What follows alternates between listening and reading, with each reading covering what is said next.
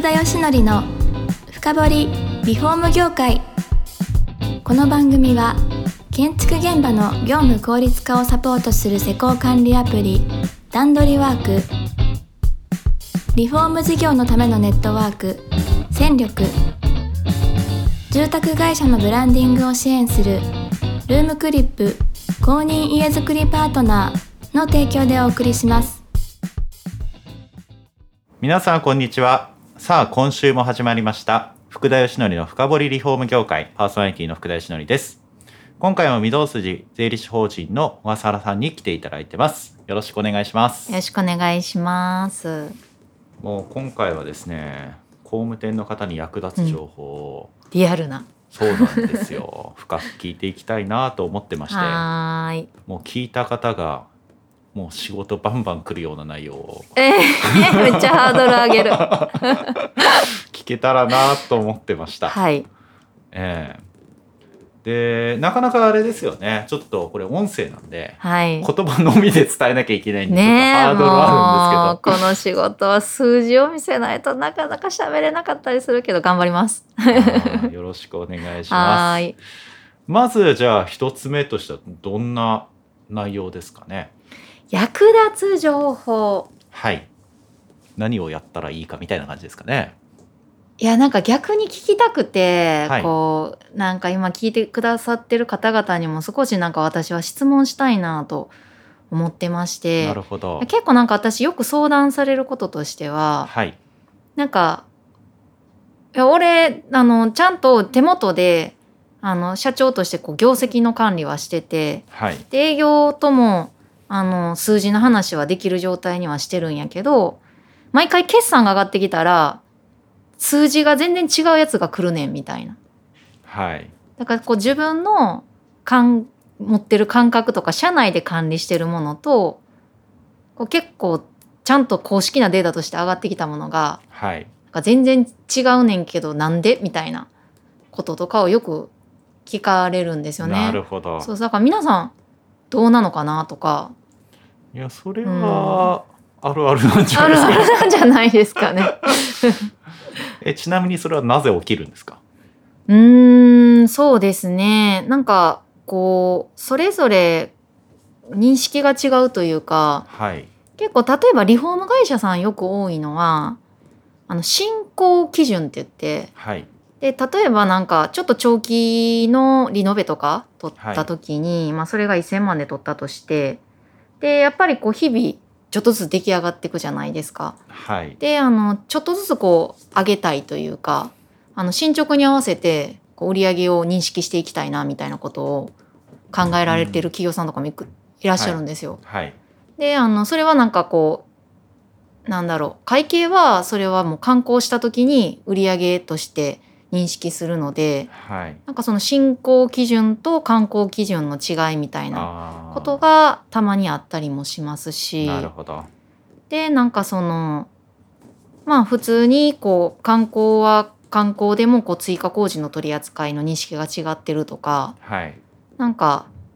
あの逆にこう会計事務所の方が間違えててはいとりあえずお金着工金中間金でもらってるから売り上げ計上しちゃったみたいなあーところのミスとはいか解説業会計をしっかりと分かってないとこう請求してお金が入るってことを売り上げとみなしちゃうと間違えちゃったりするんですよね。はいなんかその辺でこう企業側が違ってることもあれば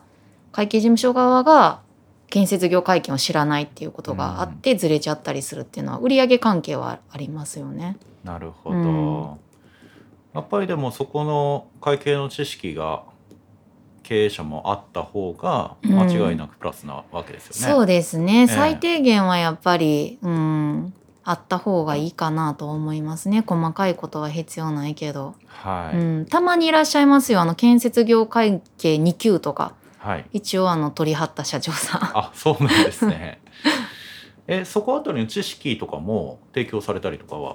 するんですかそうですねあのええもちろんこう経理担当者向けもあれば、まあ、経営者向けみたいなところであの知ってないことも中にはやっぱ経営管理の中であると思うので、はい、まあ、数字の見方とか考え方とか数字のその作ってる本質的なうんこう、なんていう法律の要素とかも含めお話しすることはありますね。なるほど。まあ悩みは多分このね財務とかに尽きないと思うんですけど、うんうんいや今みたいな質問とか来るわけじゃないですうか。いんやいろいろやんなきゃいけないことあると思うんですけど、うんうんんどうなんですかねいやうち何にもなんかよく詳しくなくて、うんなんかこうどんぶり勘定なんだよと、うんうんうん何からやればいいですか私ねもう一旦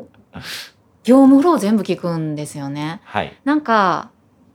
多分そのさっき言ったようにあてか前も言ったように後ろ工程なん です会計って。はいなのでなんか多分どんぶり勘定の会社ってはいそもそもこう最初の初期見積もりめっちゃ甘かったりとかはいなんかちゃんとした契約を結べてなかったりとかでそもそも契約してお金もらうっていうところであのしっかりとしたこうルールなく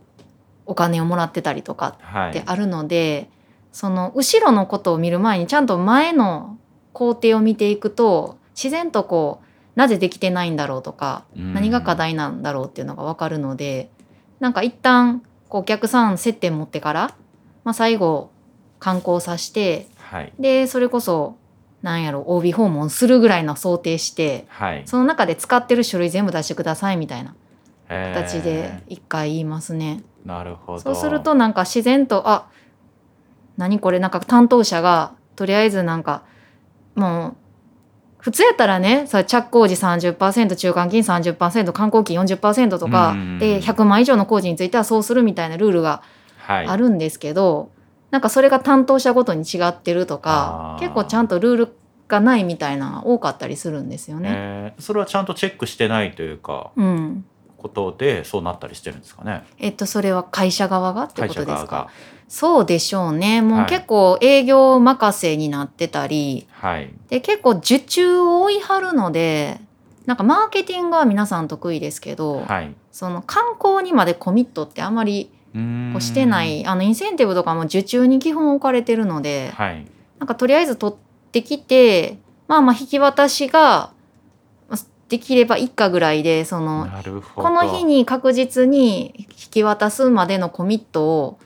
もちろんお客さんがクレームあったらねあれですけど、なんか仕切れてないと言ったらいいですかね。あーそうか、うんだからあれみたいななんか観光したらなんかあ数字合わないんだけどみたいなそうそうですねあるわけですねうんうん数字も合わないしやっぱりその想定して最初の段階でそのちゃんとこう、まあ、ちゃんとしてある会社はねパーフェクトですけど、なんか見積もりめっちゃ甘いやんとかで、うん最後観光あらりほぼゼロやんみたいなこともやっぱりそういうルールがなかったりしてはるい企業の特徴になるので、いやでもですよそういう業務フローでおかしいところ見つかるわけじゃないですか、うんでそれを一つ一つこう直して改善していくってうんうんうん結構労力いると思うんですけど、いりますね。これこれをやるわけですかそうですねはいあの自分がね直接会社に入って指導するというよりは、はいあの大体その、まあ、経理だったら経理だしで営業の責任者何人かやっぱ巻き込んで一応ヒアリングするときにはい伝えるので、まあやっぱトップダウンでそこはやらないといけないので、えあの社長にも横にいていただいてでこれこれこうはこうしてくださいねっていうのを一緒に聞いていただいてあの一旦現場に進めていっていただいてそれをチェックするような形にはなりますけど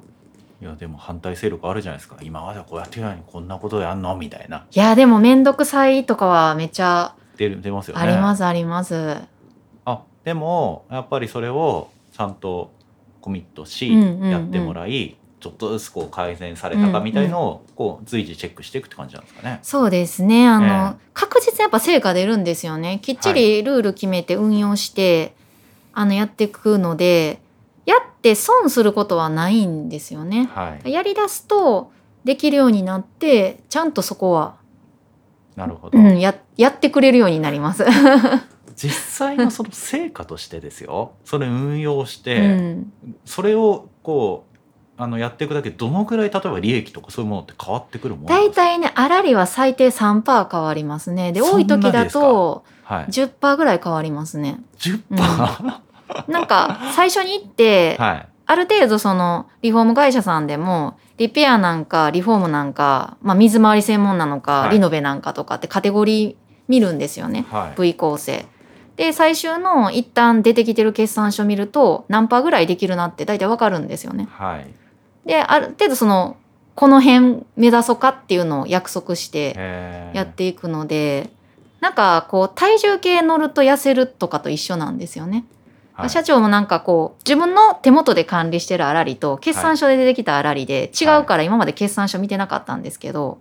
こっちの決算書を本当に正しいものにすると一応その決算書をちゃんと見るようになるんですよ。うん。であれなんか思ってたのはうち32%と思ってたのに26%で出てるわみたいな、はい。来月も26%やってなったらいやこれなんとかせんとあかんなってあーなるので、でちゃんとそのフローを整えていくとはい。もちろん契約の仕組みもそうだし受発注の仕組みもそうですしそこをこう一個一個工程改善していくので、あの確実にやっぱ成果出るんですよね。なるほど。うへん、だからそこはすぐー見えるようになりますね。まだ3%はわかるんですけど、10%ってとんでもないじゃないですいか。やでもねなんか10%って特にねこれあるあるなんですけどいリフォームが新築始めたとか新築がリフォーム始めた時って、はい。なんか全然違うじゃないですかこう、はいそもそもの概念が。はい。でそういった時ねなんかリフォーム得意な会社が新築やったら新築ズタボロやったりするんですようね。ん。なんかそういう時はすごいやっぱ改善が成果すぐ出やすくてもうリフォームずっとやっててリフォーム得意な会社にいきなり10%は無理ですけどはい。なんかちょっとサブビジネス始めちゃっあてー力の先ようがちょっと違うよねとか。はい。なんかそっちの方がやっぱ成果は出やすかったりしますよ。。ああー、じゃあ最高じゃないですかね。今、工務店の方が見てて、リフォーム始める方とかには、まず相談したらいいわけですねそうですね。なんかうふん不動産も始めちゃいましたとか、なんかいろいろい ろいろあるじゃないですかね、皆さんね。いや、でもそれだけ改善するの頼む理由しかないですよね。ね、そう思ってくれたらいいんですけどね。 でもなんかついついこの辺は、こう、あれなんですかね。こうはい紹介しにくいビジネスなのかもしれないですね。でも先ほどの話、うんその決算書の数字を正しくするっていう話だったんですけど、うんうんうんうんこれって何年に1回とかじゃなくもうちょっと頻繁に見るってことなんですかそうですね基え本えあの月次決算という言葉があるように、はい毎月決算していくので大体毎月、まあ、遅くとも20日以内、まあはい理想は5日とか10日ですけど、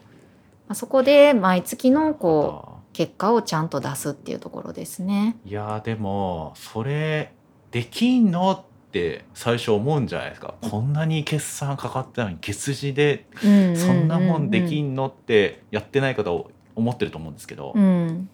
結構すぐ取り入れられるもんなんですかまあ、それで言うとそもそもなんで月次決算必要なのかの腑が落ちてないと絶対無理ですね。なるほど、うん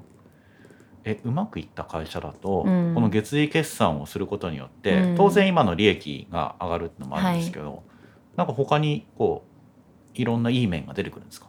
そうですね月次決算をすることによってっていうところで言うと、はいまあもちろん今今のこう課題解決もそうですし、はいなんか月次決算って過去でしかないんですよね。ええあの例えば今が8月だったとすると大体7月の数字って見えてきてえて、えはいで大事なのって着地じゃないですかはいで私たちどっちかっていうと過去じゃなくて未来一緒に見ていくので今の実績にプラスしてこう予測をしっかり取っていくんですよね。はいでそれが新築だと比較的長い予測取れますし、はいまあリフォームでもこうあのミニマムなお商売されてるとなかなか当月分当月受注するので見えなかったりするんですけど、はい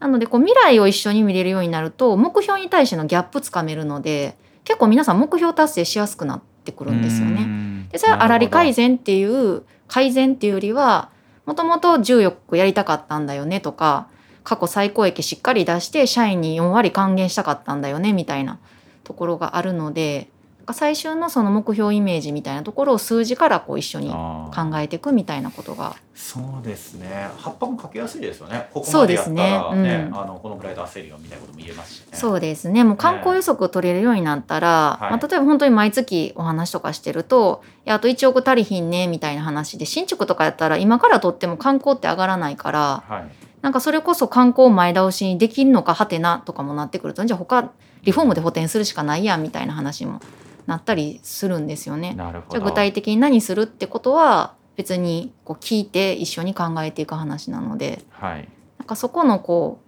ギャップっていうのをちゃんとこう認識してもらうはいっていうところからみたいな感じですね。ちょっと月次決算についてまだいろいろ聞きたいんですけど、うん、。時間なんですよええちょっと次回ちょっと改めてそこから聞いていいですかいいですよ。わかりました。じゃあですね、今日も、えー、大沢さんに来ていただきました。えー次回もお待ちしてます。ありがとうございます。はい、ありがとうございます。この番組は住宅業界に特化したコンサルティング会社ランリグが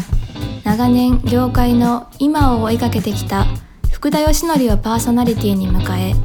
確かな実績を持つスペシャリストを毎回ゲストにお招きしてお送りする番組です。